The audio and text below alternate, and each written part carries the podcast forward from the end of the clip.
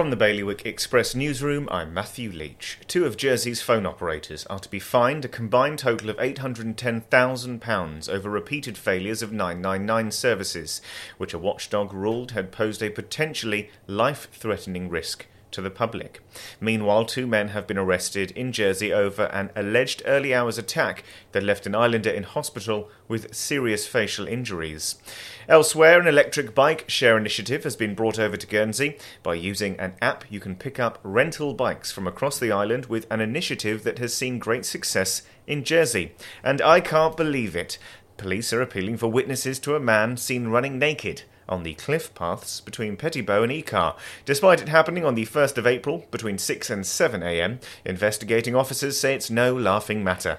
For more on all of today's stories, you can visit bailiwickexpress.com. Your weather today is going to get cloudier this afternoon. Wind will be a westerly light force 2, and there'll be a top temperature of 8 degrees. And that's Bailiwick Radio News, sponsored by XRM. Regulatory Compliance Manager, software designed to simplify JFSC reporting. Visit xrm.je for more information.